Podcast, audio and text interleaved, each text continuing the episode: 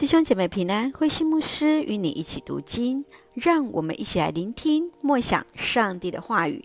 以西结书二十一章到二十二章，上帝的考验。以西结书二十一章，先知用刀剑来比喻上帝的审判是又猛烈又迅速，这正是上帝要借着巴比伦来对耶路撒冷的惩罚。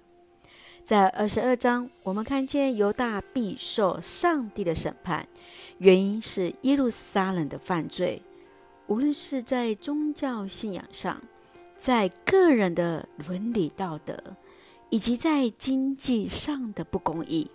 上帝用炉渣来形容以色列人极其败坏，上帝的审判完全正当。一起来看这段经文与默想。请我们来看二十一章十三节：“我在考验我的子民，如果他们不悔改，灾难必定临到他们。至高的上主这样宣布了。”以西结用呻吟开始他的预言，唱出令人恐惧的哀歌，接续边走边画来描述巴比伦将如何带剑攻打以色列。以色列人在他们错误的信心的当中，去否定了巴比伦这个国王对上帝的尊重。他们认为上帝一定站在他们这一边，而且却不知道来悔改，没有意识到自己得罪了上帝。亲爱的弟兄姐妹，你如何看待自己与上帝的关系？我们是否也会有像犹太人这样错误的信心呢？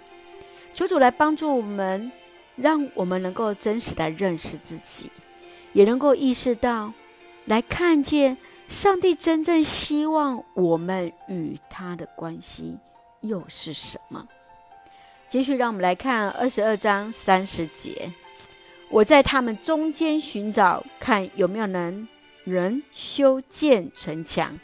站在城墙的缺口，好在我发怒毁城时能保卫他，但连一个也找不到，连一个也找不到。犹太人深爱着耶路撒冷，以西结却来提醒百姓，这层的犯罪已经让上帝无法找到任何一个艺人能够来修建城墙，或是站在破口。先知沉痛的呼喊：“对你的信仰反省是什么？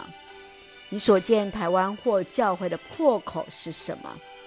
你认为自己是否可以，或者是说你是否愿意站在这个破口之中呢？”让我们一起用二十一章十三节作为我们的金句：“我在考验我的子民，如果他们不悔改。”灾难必定临到他们，至高的上主这样宣布了。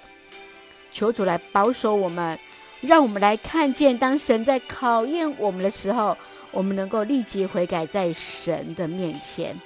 一起用这段经文来作为我们的祷告。亲爱的天父上帝，感谢上帝深爱着我们，带领我们新的一天有主同行。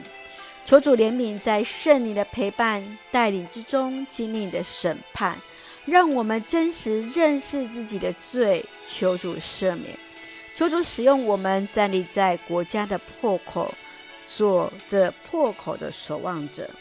谢谢主赐福教会与我们所爱的家人，身心灵健壮，恩待我们的国家台湾有主掌权。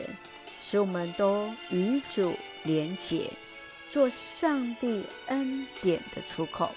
感谢祷告是奉靠主耶稣的圣名求，阿门。弟兄姐妹，愿上帝的平安与你同在，大家平安。